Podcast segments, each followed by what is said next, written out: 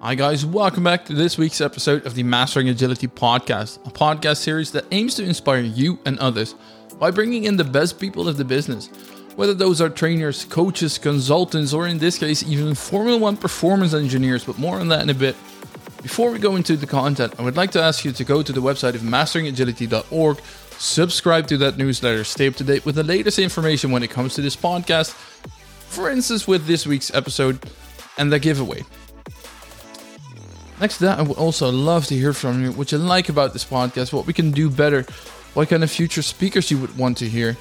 You can do that on the Podchaser platform, and the link is included in the show notes.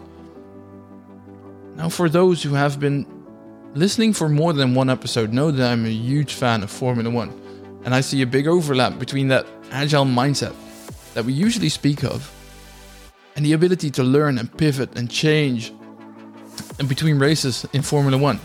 And in this week's episode, we're having Formula One performance engineer Ernesto Ernie Desiderio talking about that Formula One performance engineering, and he has been in Formula One, in Le Mans, as well as in NASCAR, so this dude knows what he's talking about. Personally, I love this episode because it's close to my heart, and I'm sure you're gonna love this one as well. Let's dig in. Ernesto, Ernie Desiderio, thank you very much for being here. Appreciate you taking the time to be here with us. How are you doing? Hi, Sander. My pleasure. Really, my honor to be here with you guys and have a little chat today um, about motorsport. That's uh, that's uh, that's our passion. So it's nice to talk about with people that love it. Absolutely. And today specifically, we're going to be talking about performance engineering that's what you've been doing. What does a performance engineer do?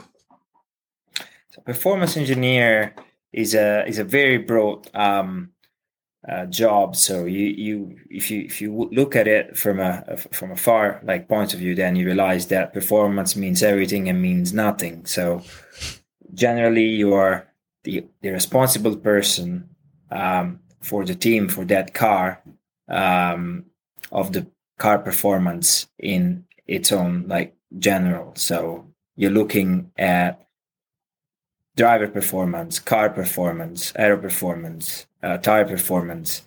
Um, you try to pull everything together. Of course, it's a such a big um, chunk of stuff that you need to look at that you cannot do everything by yourself. So you act. Um, it depends. It varies from team to team, but my experience is that the performance engineer takes a little bit of uh, inputs from other engineers. Uh, there is an aero performance engineer, there is a tire performance engineer. Sometimes there is a driver coach. Um, there is a energy system engineer. There is a, um, a control engineer, and you try to put everything together um, and trying to extract the best of the package that you've given, um, and and so that it performs on on track. So if you want to summarize it, Sander, then maybe uh, basically a performance engineer plays with the car and plays with the driver, try to uh, be as fast as possible. But how do you make sure that you, you mentioned a lot of different people working together? How do you make sure that you still have an overview of all those different aspects? Yeah, so um, it, it, all comes down in the end, as every job, to um, a, a, team of people that are able to work together um, in the end, you need to be able to uh, um, understand what other people are looking at. Um, so you need to have a little bit of a knowledge of the different um, areas that you're gonna have uh, to uh, take decision about. Um, you need to be able to do that those analyses by yourself as well, because you know you, there are people that are looking, but in the end, it's your responsibility. So you need to uh, dig deeper if you think it's worth it. And and then you need to make sure that the team around you supports you and gives you what you need to take the uh, appropriate decision.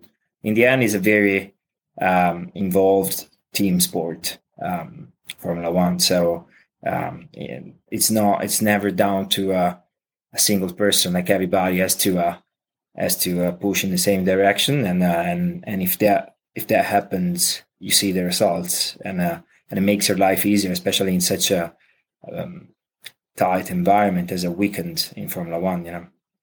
Yeah, I can imagine. Speaking of of such a weekend, I can imagine that that takes a toll on you as a person as well. How do you make sure that your mental health is being maintained? I mean, there currently there are 23 races ish uh, in in a year throughout the year. You guys fly all over the world. How do you make sure that you cope with this mentally?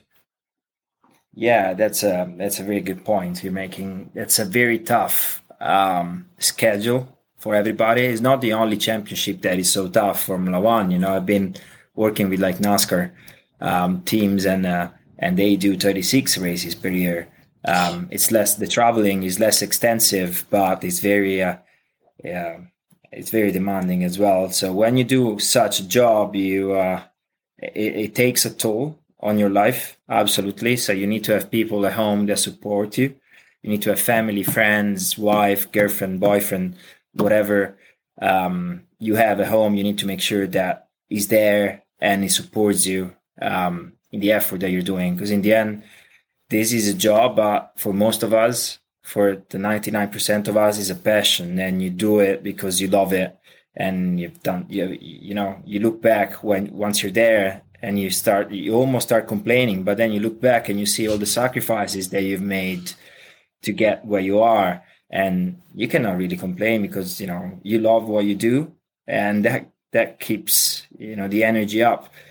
And there is also the rush of the weekend you know when you're it's the weekend a race is not is not something that you turn up at the track and you know what to do. There is a pre-race there is a weekend and there is a post weekend uh, job. So you can split the job in these three big chunks. And the traveling part at one point you need to leave your house and go and and and it starts to you know become real. You jump on a plane you see other people there in other teams um, and uh, you all travel together towards like a, a, remote place somewhere in the world and you have had to you have had to do your homework so you need to be ready um, then you go to the truck and that's where the adrenaline uh, starts to kick in um, it's tough for us engineers. It's super tough for the guys, the mechanics, and you know they travel one day earlier, sometimes two days earlier than us, and they come back one day later. So, um, and you know their job is more physical, but still,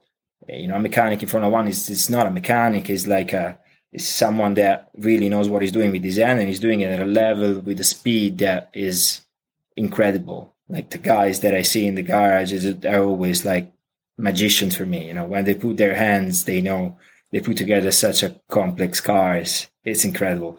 So, yeah, it's a lot of a lot of effort. Um, adrenaline kicks in. You need to have support at home, and if you know if you keep your problems at, at work and you don't bring them at home, then I think that's the that's the environment that keeps you going in, in such a schedule.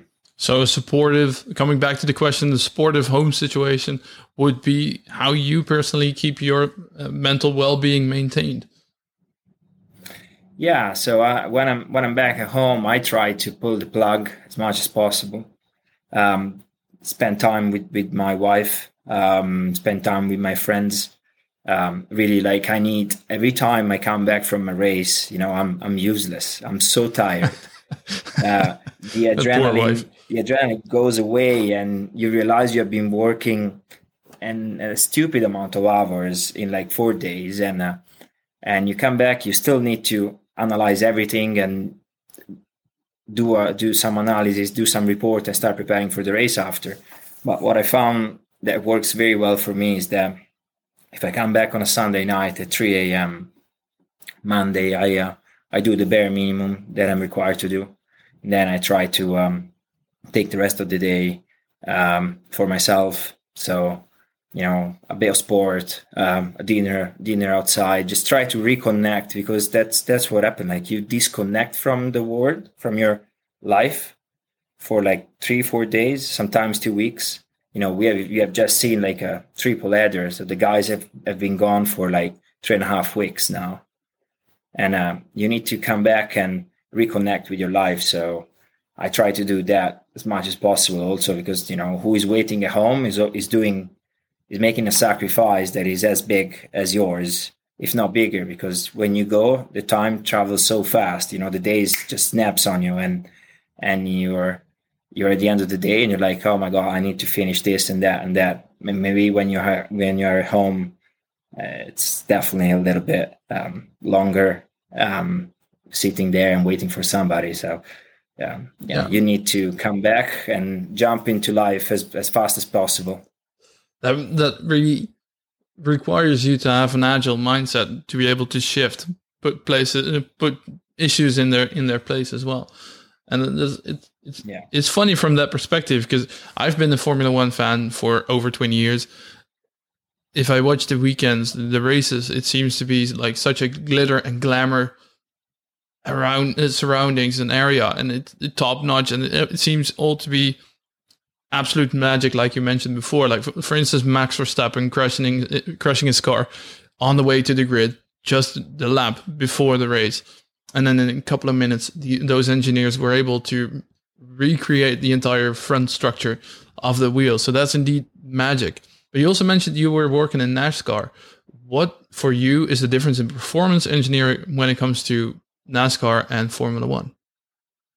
Yeah, so I've been working in NASCAR in, in, in like with, with, NASCAR teams, with IndyCar teams in in LMP1 in the WEC. So I've I've had like a, a very uh, broad like experience with with racing and and in the end, you know, it's surprisingly very similar. Like you, uh, you, uh, the car is different, so the amount of complexity that is in the car definitely like changes the bar um, but uh, so it does the the gaps that you have between one car and the other. And in NASCAR, if you look about it, um, it's like 40 cars. They are like in a, a three tenths, you know, three four tenths. Whereas like in Formula One, 20 cars are in three and a half seconds today.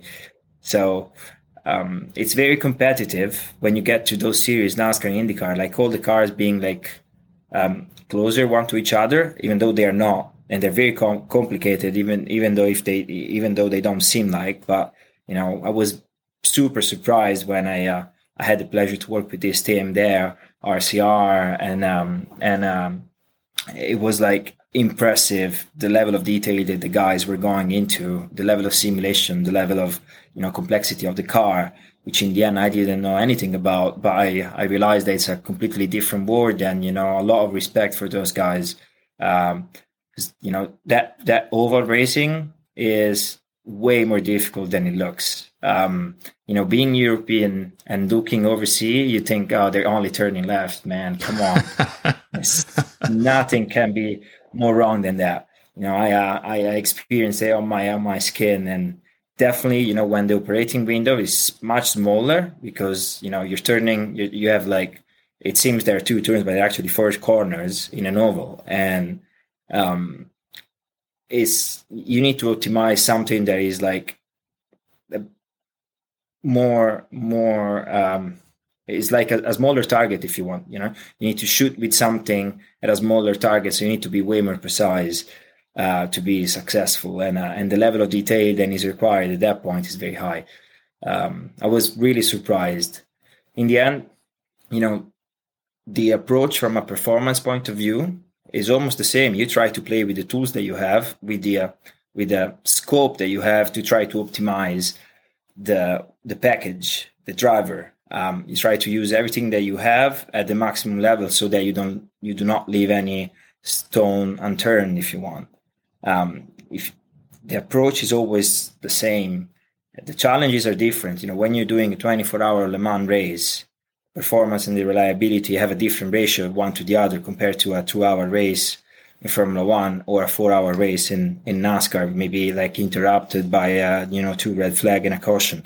So, um, you need to, you need to, um, really, uh, look, look the challenge that you have in front of you and try to understand where are the gains. That, that's the nice part of my job that even though series are different, but the challenge is always the same. You get as far as far as possible in the in the least amount of time as possible. So, um, yeah, I think that's a good good segue to scope because what the agile teams that I work with in general in business agility also struggle with is scope. Like we can do so much there we we have this backlog of items that we can work on how do you guys decide on okay we can change all this stuff on the car, but how do you decide which goes first and which goes last? What's the how do you prioritize in Formula One or in NASCAR or in LMP Le Mans? What goes first? Yeah, so uh, changes on the car and what you work on the setup is is very specific to any to every single truck and to every car. Um, in general, the approach is you do your homework back at home. Uh, it's all about preparation in the end. Um, nowadays, it's very difficult that you uh, you find something during the weekend uh, based only on what you have done during the weekend. You uh, you do in reality a lot of background preparation when you're back at home uh, using your simulation tools, using using your simulator, um, putting together the data from the previous races.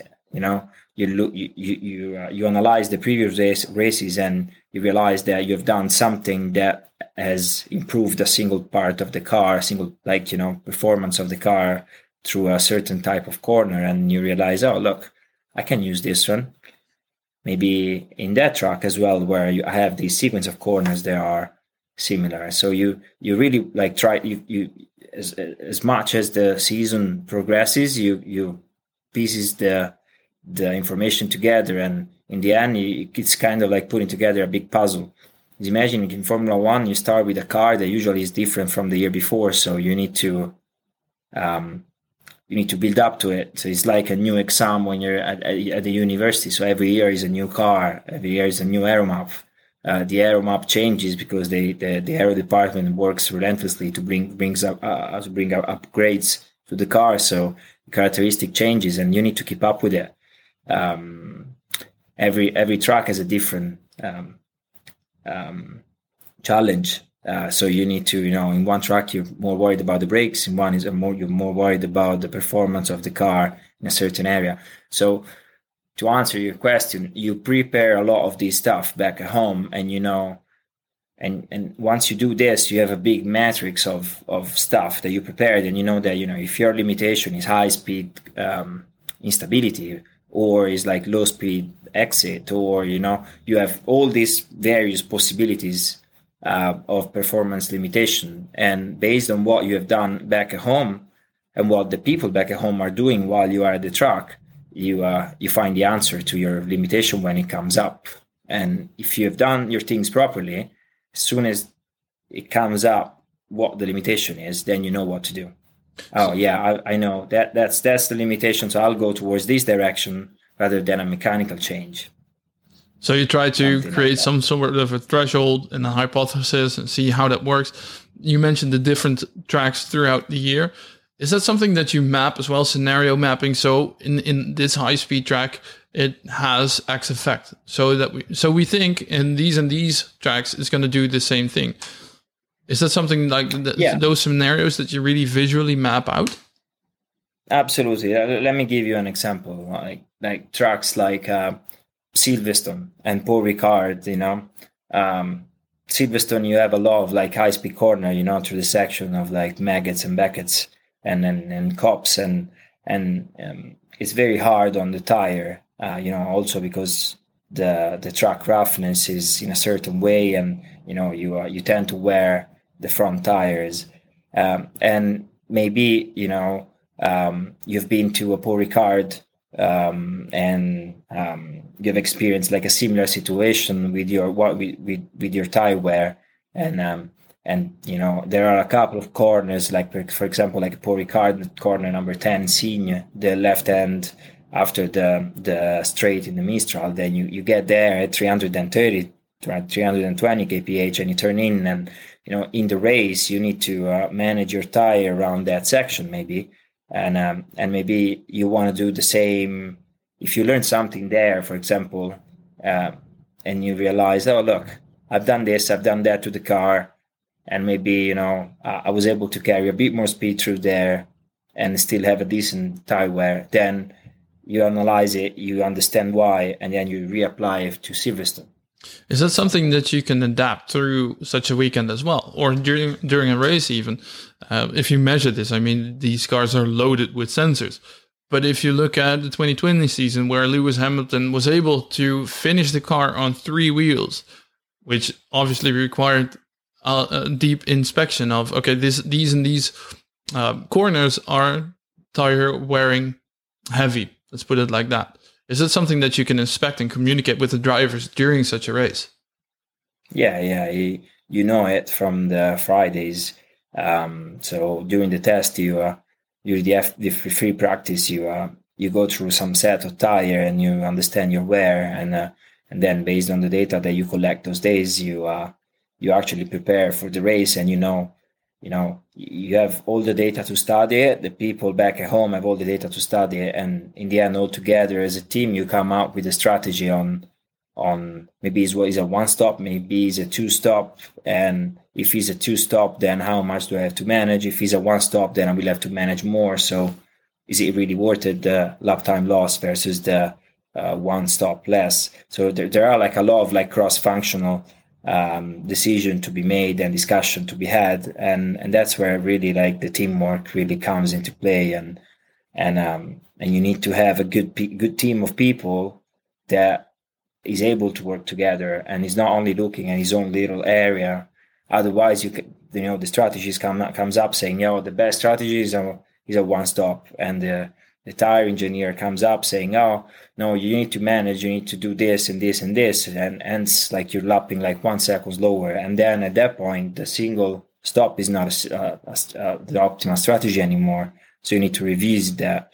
Um, so you need to have a lot of people that are looking into this, and and and in the end, is a very uh, like a multi-directional problem that you need to solve. And you prepare everything. Um, based on the data that you collect. So as you said, the, the cars are loaded with sensor and you have those sensors, you have those data data to study, and then back at the factory, you know, the big teams are also using their models um, to uh, run like race simulations and and you know see foresee different scenarios um, and prepare based on what it can happen. For example, you mentioned earlier, just to give you an idea of like what how preparation makes can make a difference um, you mentioned earlier, like um, when Red Bull had that problem um, and, and, Max crashed, and they changed their corner uh, on the pit lane. That that's the mechanics have done an incredible job. But in the end, the back the background of it is that they have you know they have foreseen this this possible scenario, so they prepared in advance for it. And maybe when they did it, um, they they uh, they had the problem and they didn't have the corner ready, so they uh, they didn't uh, race. But uh, you know they learned from that. They and now in their procedure is to have like corners that are like prepared in case you snap one of them in the formation lap or in the, in the lap to grip. Then you uh, you train your mechanics to do that changes in as little time as possible, and you can still make it out for the race and that's it's all it's all down to preparation in the end. Yeah, it's insane the way that these things are handled and and, and tackled in these different scenarios are are being yeah being prepared. Indeed, I I think one of the interesting parts here is as well is is tire supply. So Pirelli is the current tire supplier for the Formula One teams. Now, in the coming race, in or by the time this episode airs, it's already the the last race on Jeddah uh, a really fast paced track, high speed corners as well. Let's say now going back to the scenario of Lewis Hamilton on three wheels, uh, we learn, we gather data from such a scenario. Is that something that you discuss with Pirelli as well? Saying, hey, this is what we learned from this uh, this track.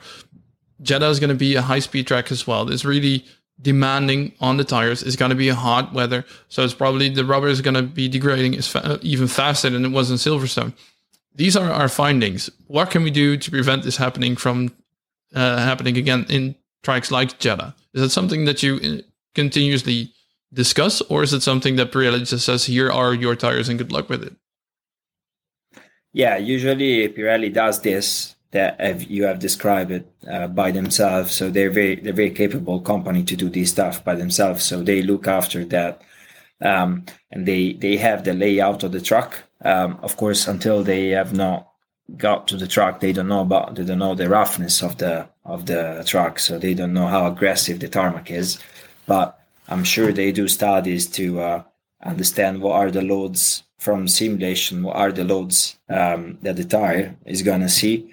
Um, then I'm sure they have models that help them out to predict the uh, correct tire compound um, for that for that race. And of course, you know, if they are undecided between one compound and another, they have to go for the safer option um, because in the end, you know, reliability comes comes first um, in these cases. Um, but yeah, our input in this case as as teams is not.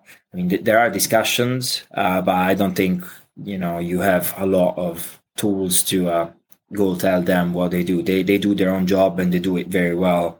So it's um, uh, we we just get the tire that that they chose and uh, try to uh, work with that.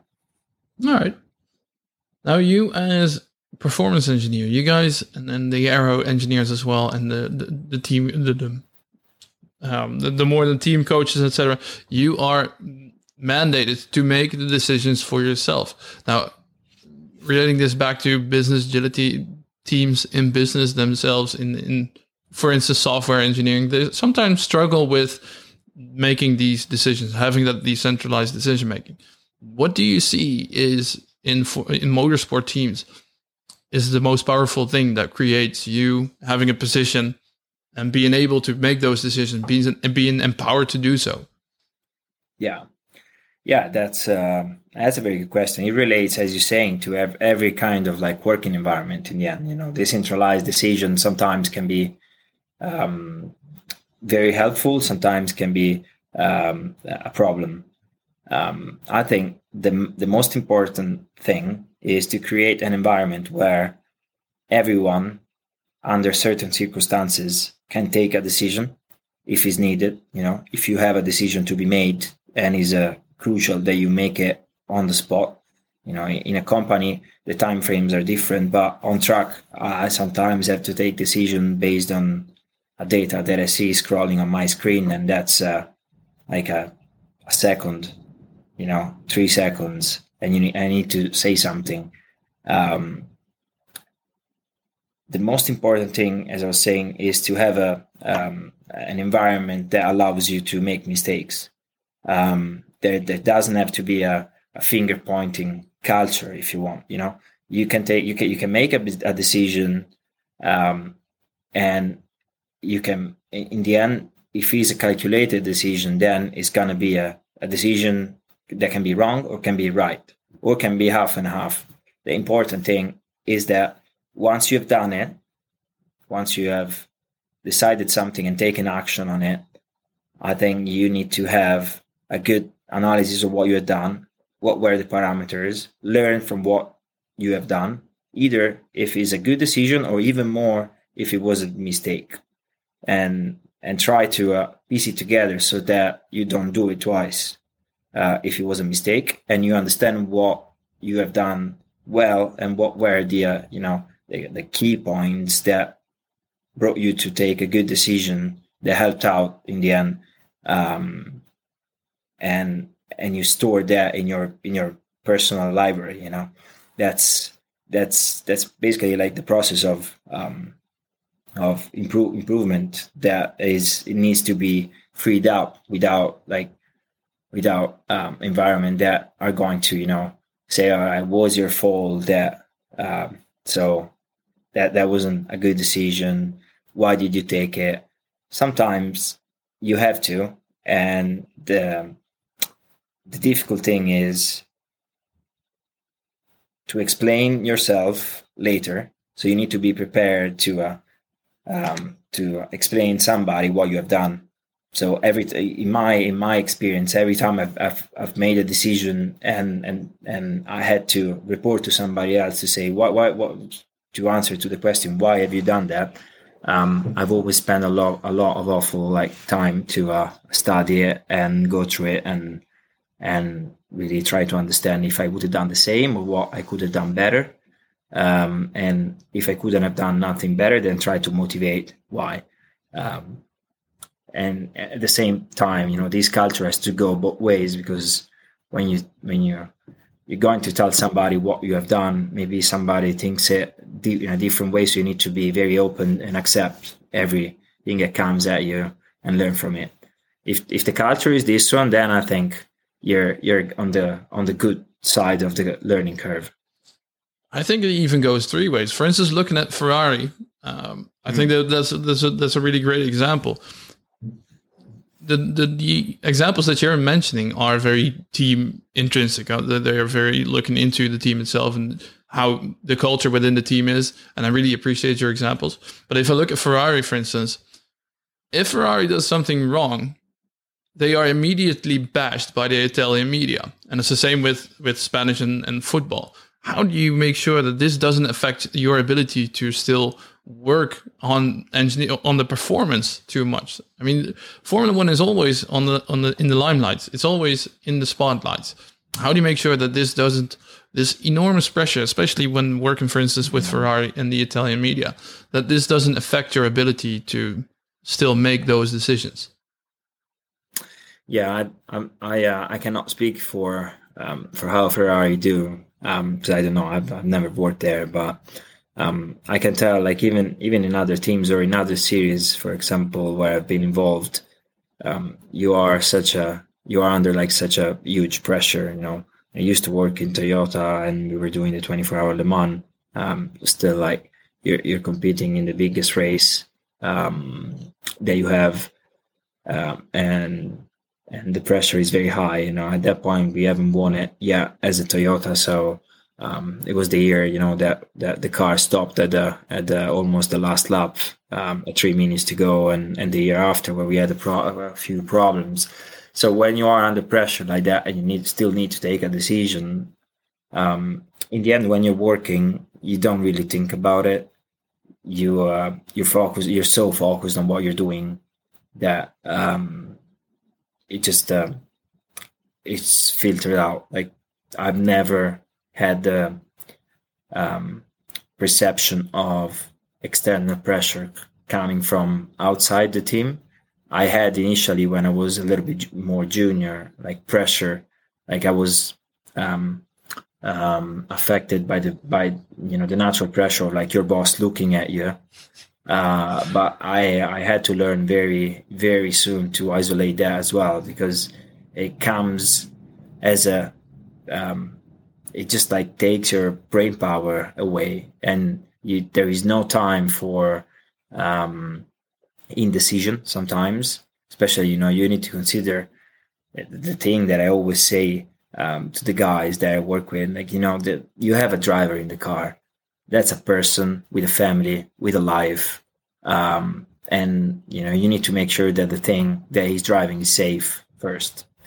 Uh, so there is no time for not thinking or, or being insecure or being afraid to give the wrong answer. You know, a, a, a wrong answer sometimes is still an answer if it's an action to take but you know, the worst thing that I uh, I can experience when I'm trackside is radio silence. You know, you ask some something to somebody and no one is coming back to you, and you need an answer. So at that point, you need somebody that's saying, "Look, I'll uh, I'll have a look. I'll come back to you," or you need somebody with an answer. Um, but if you have no answer, then it's really dangerous at that point. And and if you have to make a decision, you always take the decision to uh, to be on the safe side, which is usually not the fast one. Um, so it's a very fine balance. Uh, imagine you don't know if you have a puncture, you don't know if you have a problem, you need to stop the car, otherwise the car will just like go up and then burn in flames. You know, you, you need you need answers, and there is no time there to uh, um, be you know stopped by uh, um, fears, by uh, stress, by pressure at that point, you only need to focus on what you have in front of you, not what you have done in the past. If you've done a mistake 10 minutes earlier, one hour earlier, one year earlier, it doesn't matter. You only look forward. You only you only look at the next corner, what it can hap- happen next, and you focus on that. And you try to keep as as your mind as clear as possible and as involved as possible on what you're doing. That that's the only way I found um, to work around like such. A, um, as you're saying, like such a, a, pressure from the outside, if it makes sense. Speaking of going up in flames, um, last weekend or yeah, last weekend marked the year. I don't want to call it anniversary, but the year mark since Romain Grosjean's crash. Uh, yeah. And you were his performance, you were performance engineer on his side um, during that race. Could you take us through the beginning of the race and this horrible accident?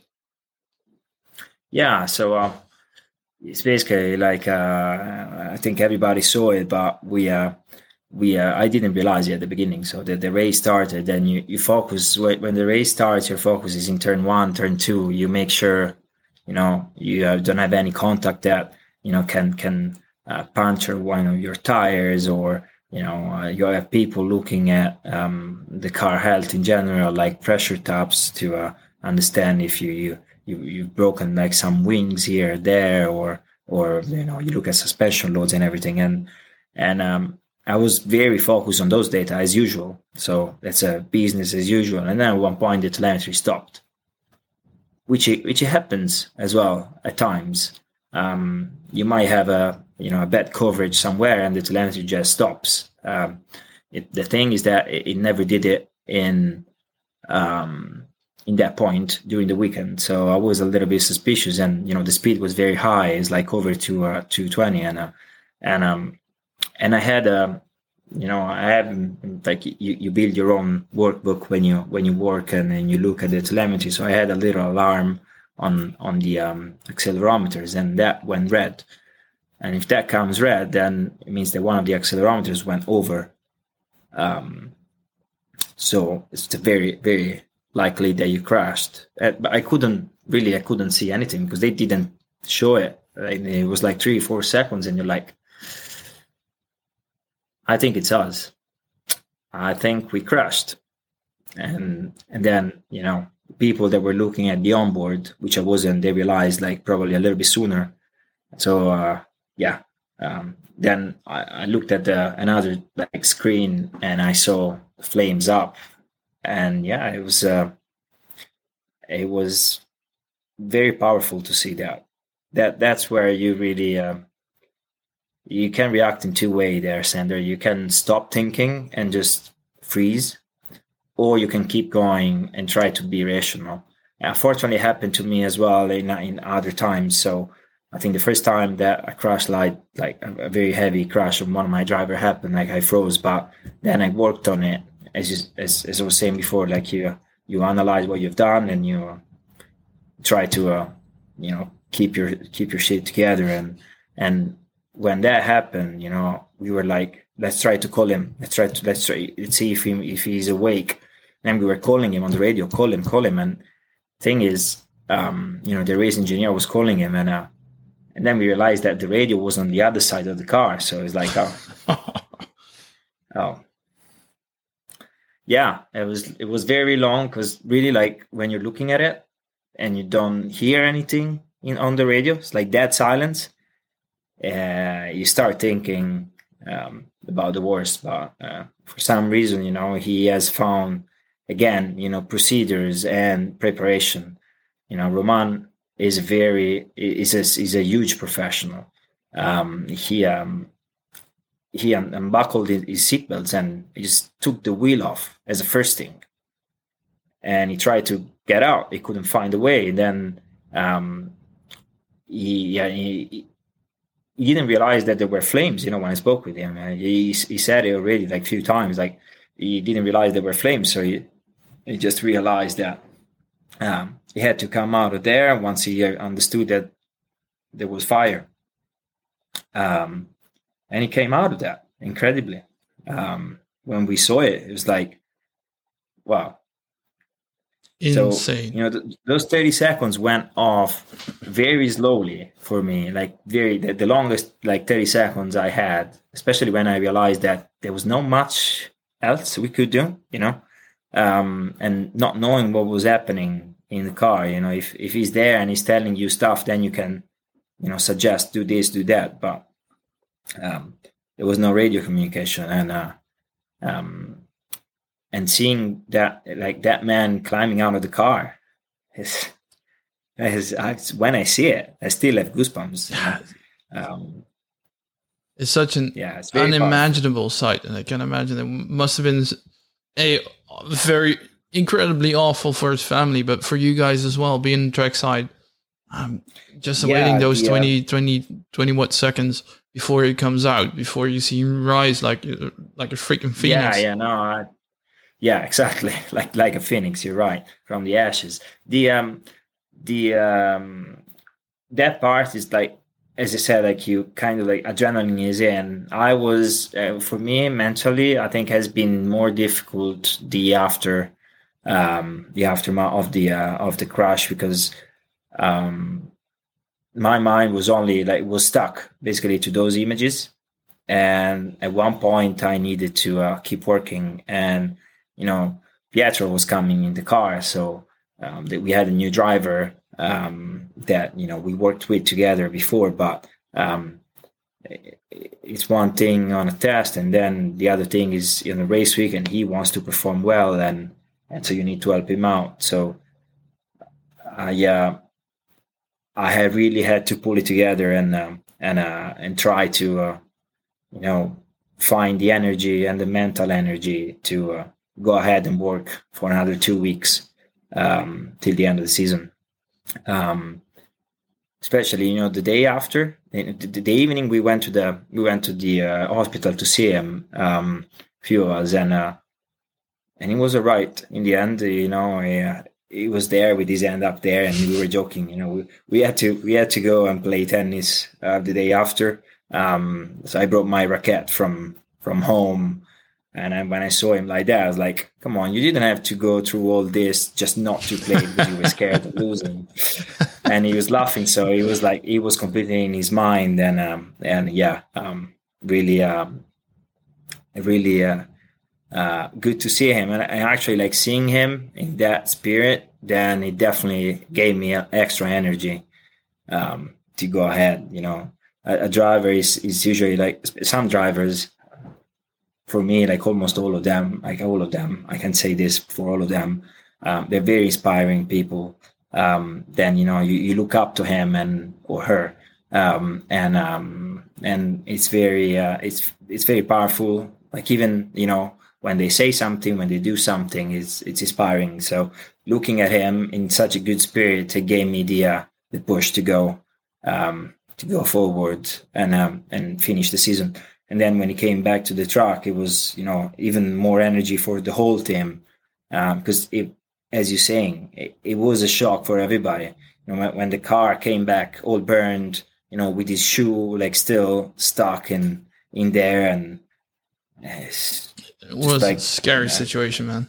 Scary. Yeah, I remember the um, the Monday morning. Um, I had to dive myself into work because I uh, I just couldn't bear to stay without like you know doing nothing. It just like it was everywhere. Now with the media and everything, you cannot open your phone and those images were everywhere. I couldn't watch it. I couldn't I couldn't do it no more. I couldn't watch it. I, Instagram, um, Facebook, LinkedIn, every like newspaper, and you're like, you know, every time you see it, something is is rumbling in your body.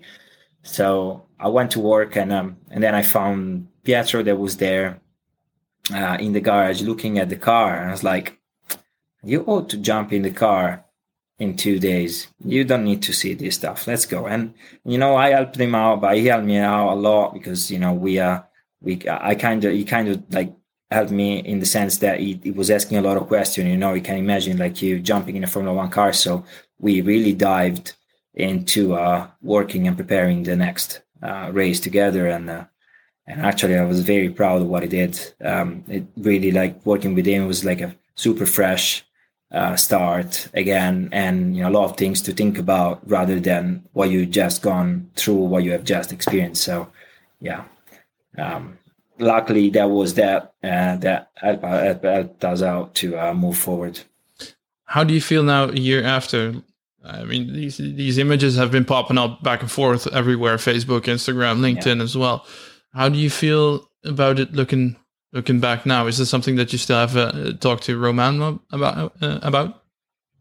Yeah, I mean, me, me, and Romain, we, we, we talk a lot, like uh, through, through, through WhatsApp and stuff. We call and and, uh, I sent him a message the other day just to say, "Hey, happy re birthday," because literally, like he he went through uh he went he, he met he met dad the dad and uh, and then he came back you know he went to hell literally and came back so i think um yeah once you experience something like this you, you kind of have a link to that person um and i feel it uh and i'm so uh yeah i'm so glad that you know uh we, we can talk about it now and it's it's fine i can i can see it. when i say it, i still think how how did he how did he make it out of there?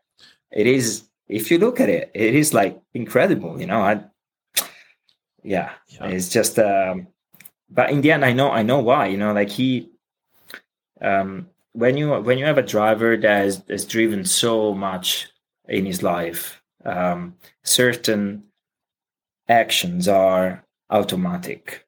Um they're they're um um, they come from their subconscious, so they don't even know that they're doing it. You know, when I spoke with him, he didn't realize he had um, um, taken the wheel off the car, but he did. From the camera, you can tell he did. So, you know, his first reaction was wheel out of the way and unbuckle the seatbelts. And and that's you know that's that's forty percent of coming out of there alive if you don't have the strength to resist such a crash, so the physical preparation, the mental reaction of taking those things out, um, and you panic, don't stay calm, you're going you're not gonna come out of that fire. And, um, and, a Formula One driver is yeah, Formula One driver is somebody that you know has those mechanisms embedded in him, especially with such an experience as Romain. So yeah, um, takes incredible incredible presence of mind to yeah. be able to hey apparently his his mind just took over and instantly went into that survival mode it's really insane to see yeah.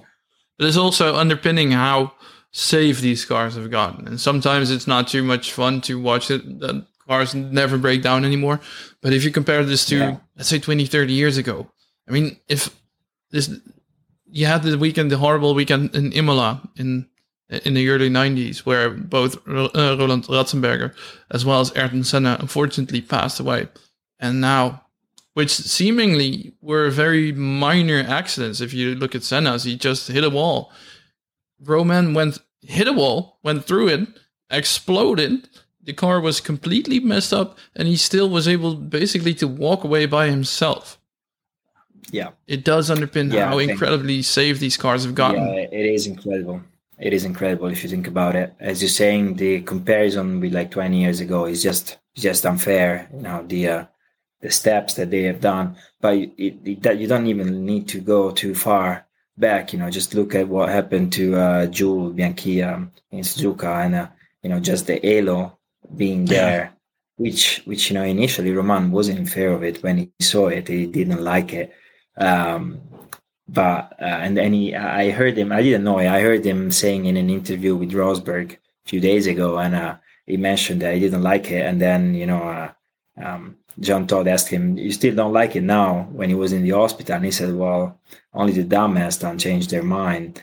Um, and uh, and you know, he uh, he's totally right. Like that, just just that device has has helped many drivers um, lately. Not, not only him. Um, just just think about like when was it? I think I think Alonso of like in, in a crash in in um, Spa. Spa over over Leclerc with the, with his tire. Like he, you can see the, the tire mark on the on the halo. If that, yeah. that thing wasn't there, but that tire would have hit the uh, the helmet of Leclerc. So. Um, and it's the same with with Monza I, I, this year, and Max and uh, Max and Lewis, where Max parked his car after a nudge of of Lewis, if the Absolutely. Halo wasn't there, I'm not sure how they would have ended up. Yeah, that's your head supporting 800 kilos of car, so it's not, it's not. Um, yeah, you don't even want to think what what could happen. But I think now nowadays they're they're very safe. They uh, when they crash, you're always very scared because in the end it's still like a, a body in there that can resist only certain accelerations. So I think that's the you you've come to that you come to the body preparation in the end to uh, resist to a certain stress but um, the car so far um, have, proved to be very very good Incredible. Thank you for sharing the story of, of Romain and how you guys yeah. were on, on your side of the, the pit wall. Now, on a more joyful part, you're next to performance engineer, you're also the creator of the PDR process, the perception, decision, and reaction uh, process. Talk to us about that. Yeah. So, uh, at one point, like still related to how you work with the driver, basically, but at one point, I, uh, I realized that um, there is a lot of engineering especially race engineering um, that uh, we are applying when you're when we're working with a driver. And um, and there is a fine line between the engineering itself as a technical knowledge and the uh, uh, the way you uh, interact with the driver. Um, and that's that's exactly like where this PDR process um, that I put together comes in the picture. Um, in the end, a driver is a is a is a person that um, has very specific skills and capabilities. So I figured that you know we always try to make the driver as fast as possible. So we we he works on his physical preparation, on his on his mental preparation, um, and he works a lot with with the guys, with the engineers, um, with the mechanics to optimize everything. So in the end, what I uh, put together is just the process of um, of driving uh, a car in in his own um, totality. Like um, basically, I tried to take the driver uh, job and divide it in three areas. It's it's difficult to discretize like a, a, such a continuous and fluid action as driving, and is such a difficult problem to fix and to optimize. So as an engineer, what you do, you take a very complicated system and you break it down into simpler problems, and you can work on each problem to try to optimize the whole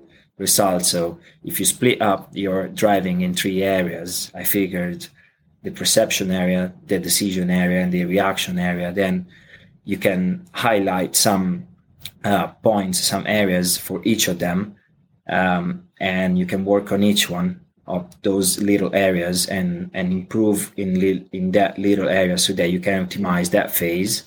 And the combination of the three phases then it gives you a better result in terms of performance. So uh, basically the idea is to work on the perception area such as you know your balance evaluation your perception of what is going on around you your your mental preparation um, and try to optimize like all these little items, you know, and then work on your decision process, work on, on your uh, decision area, how to make a decision, uh, what what to use when you're when you have to make a decision. You know, visualize all the options if you have time. Um, learn from your decision, so have a re- decision review process and so on, and, and and move forward from there. If you have time to make a decision, you know, sometimes you know this process you know driving is not only like deciding what tire you need to fit or if you need to pass somebody on the inside or the outside but you have to um, um, sometimes you have to consider that there are like calculated decision and instinctive decision and the instinctive one then they just like they're there in your subconscious and it's part of your experience so you can work on that you can understand how to improve your own library of perceptions so that you can use them to have an instinctive decision and reaction um, later on. And, uh, and then finally, there is the reaction area where you can really like train your um, um, reaction performance in terms of um, reaction time, in terms of like, and then you work on you know you, the cues that it works works best for you and what what tools you can use to improve your reaction area, such as simulators, for example, or you know there are like specific training programs done by the the physios that work with the driver that go and affect all these areas. So basically, like trying to get um, the driving uh, action, try to break it down into pieces and and work out like a, um, an optimization for each part, trying to make the overall driver faster. That's awesome. Um, because this really ties back together with, for instance, the Scrum framework and the entire core concept of Agile, making things transparent, being able to have your inspection based on the, the transparency, and then make a decision, adapt the way that you want to move forward. How important is it to really learn continuously rather than just I don't know, just going on in the flow that you that you followed in the plan, for instance, that you, you create a plan and you just blindly follow it. How important is it in Formula One to continuously learn and evolve? Ah, it's, it's the base, it's the baseline of it. Um, as a nature of the sport, things are always changing and the the rules are changing. The the teams that you're competing against are getting better, so you need to keep developing. You need to uh, keep learning from what you have done, study what you have done, study the data you have available, and and keep learning for the next race and the next challenge and so on. Um, it is. I'll, I'll probably say that's the best part of my job that I, I love the most. Like I never stopped really studying. I never stopped really. Um, there is not such a thing as a as an up, up, update course in this job. You you are you update yourself as you're going you know you just study this and study that study you know i have books on my uh, on my uh, on my desk continuously at, at, work and you know you, you keep doing your math you keep you keep um, working on the little detail that you think are gonna be worth like a split of a second or like 10 milliseconds. if you put together 100 gains of 10 milliseconds, then you start to put together a decent amount of time. So, um, yeah, there's no such a thing as oh, I'm done. I never, I, I stop now. I don't, I don't learn anymore. Um, if you do that, I guess you fall back very easily. Um, yeah, learning is key for survival. Absolutely, man. Absolutely. Now we're speaking of books. We're in the beginning of December. It's almost Christmas, and we have Ernie Claus, who wrote a book called Formula One Race Engineering Optimizing a Driver Performance with a Winning Method. And you're giving it away, right? Yeah, absolutely. Tell us about the book.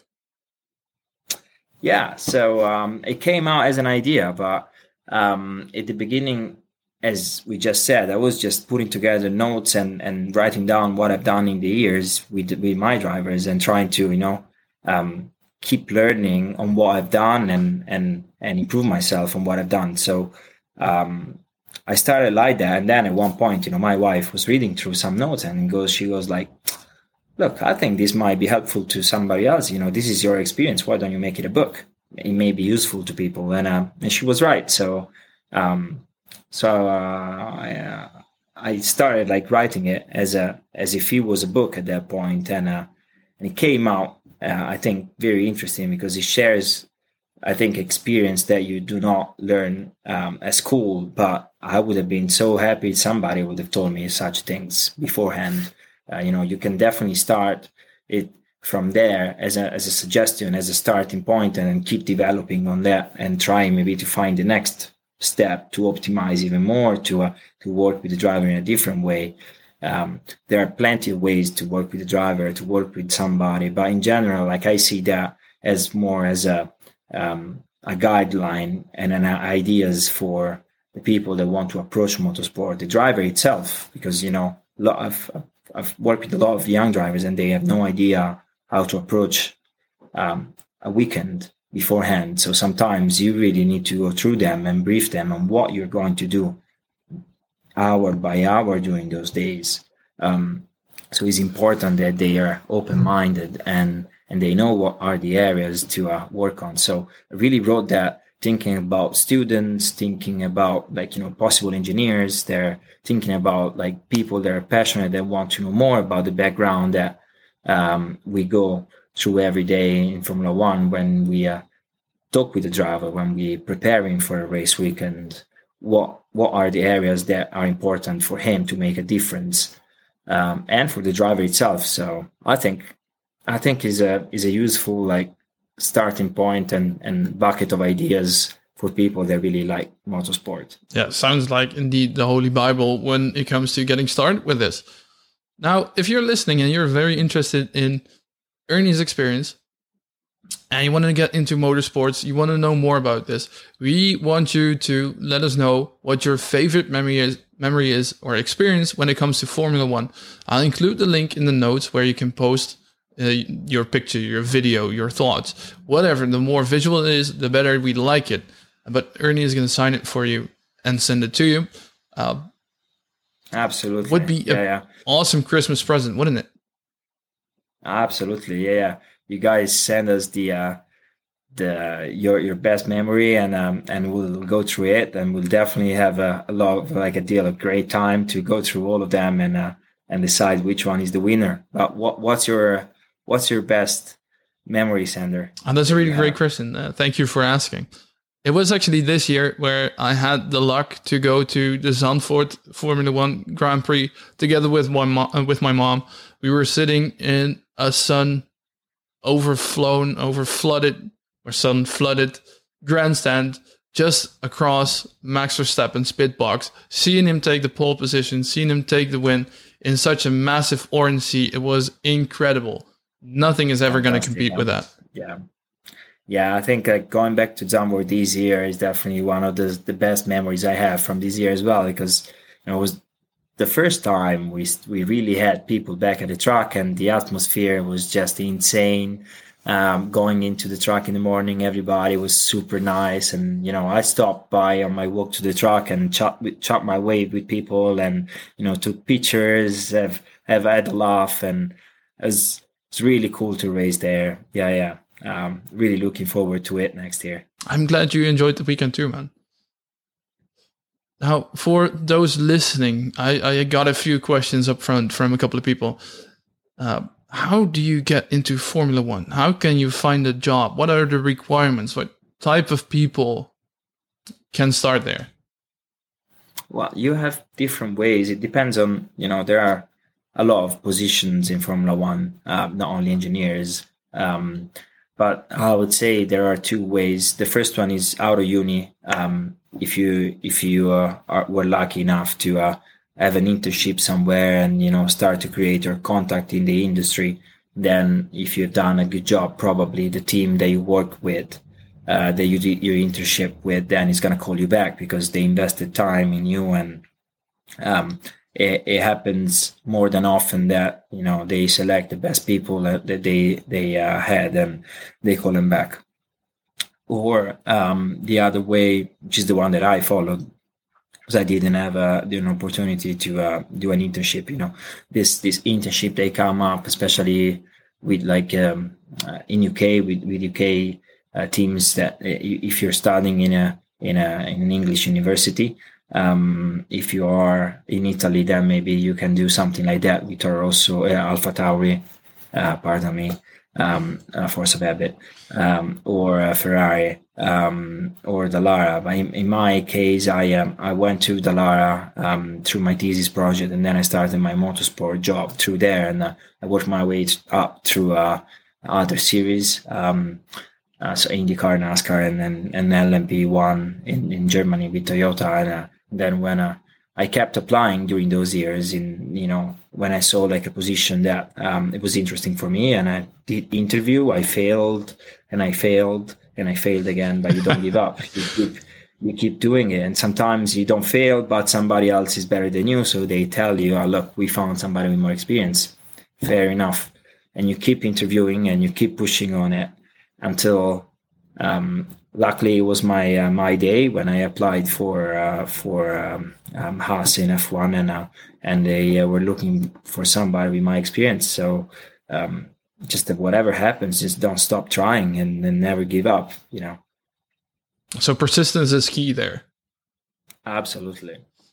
Um, I do think that people have this perception that every job in Formula One makes a lot of money. I mean, not, not everyone me, makes the same amount as Lewis Hamilton or Max Verstappen. I mean, these dudes are multi, multi, multi millionaire. But a team has more than 400 people.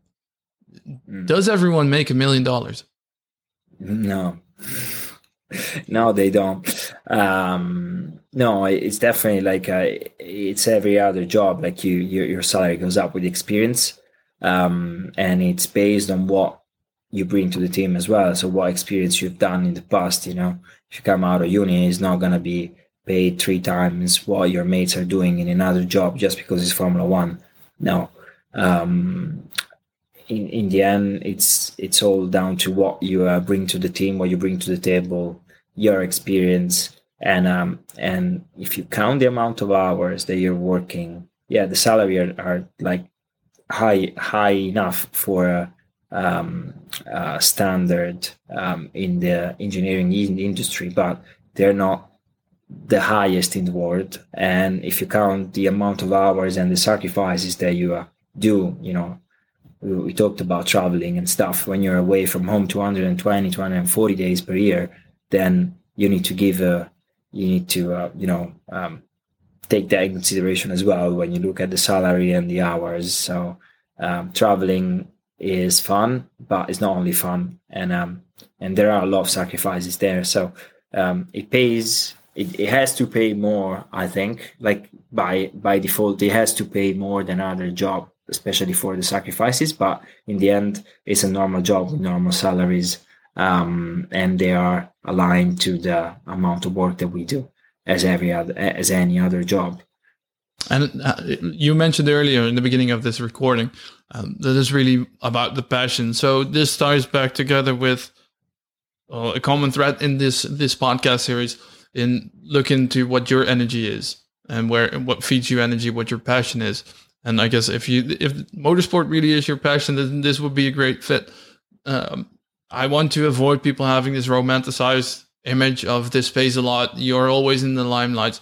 This is this is a job that you're guaranteed for life. It's highly competitive. It takes a lot of sacrifices. It doesn't make you a millionaire. But you seem to Absolutely. be enjoying it. Yeah, no, no. Like if you do this job, you don't do it for the money. You do it because you like it.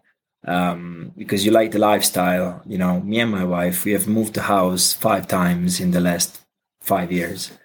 Um, and and you know we rent out like here and there so we, we still don't own a house of our like ourselves because we're just renting out. And uh, um and uh so that that itself is already saying that you know because we're moving now. We lived in in in, in us i lived in us in, we lived in germany in italy in uk and we moved houses twice some sometimes. So um already that is telling you that it's a lifestyle in, in, in itself. And there are plenty of my colleagues that, um, you know, commute for two hours, um, or, you know, they, uh, they stop traveling at one point because they have kids or, you know, they stop, they, they travel for five years, then they stop a couple of years, then they travel again.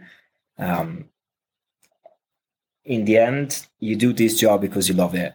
Um, the money comes out comes after, but it's not is not the, the prime reason. There, there are probably people that make uh, millions, um, but they are the team principal, and then you know those level there, and they have a huge lot of responsibility. So sometimes you know they have to take decision that I wouldn't want to take.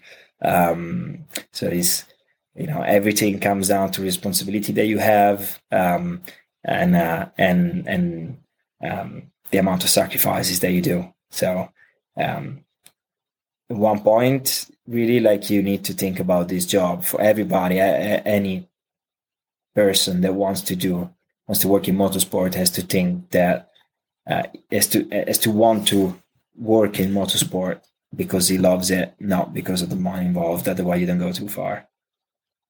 Is there a specific portal or any other point of contact where people can go to to apply for Formula One jobs, or is that something specific to each team? Is it something that's just global?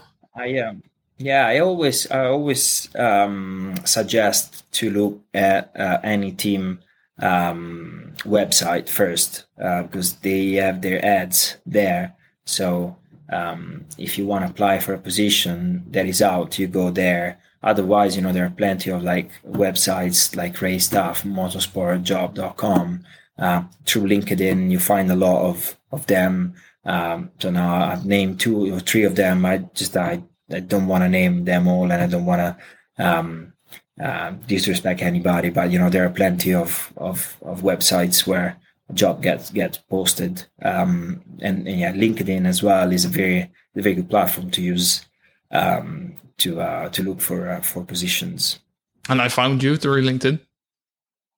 See, yeah, So is you know, as as as we got in contact, Sander, like I, uh, I really like use it a lot because you know it's it's very powerful and it brings together people from different countries, different uh, background, but with common passions, you know, and and that's that's great as it happened to us. So yeah, keep using that. That's good.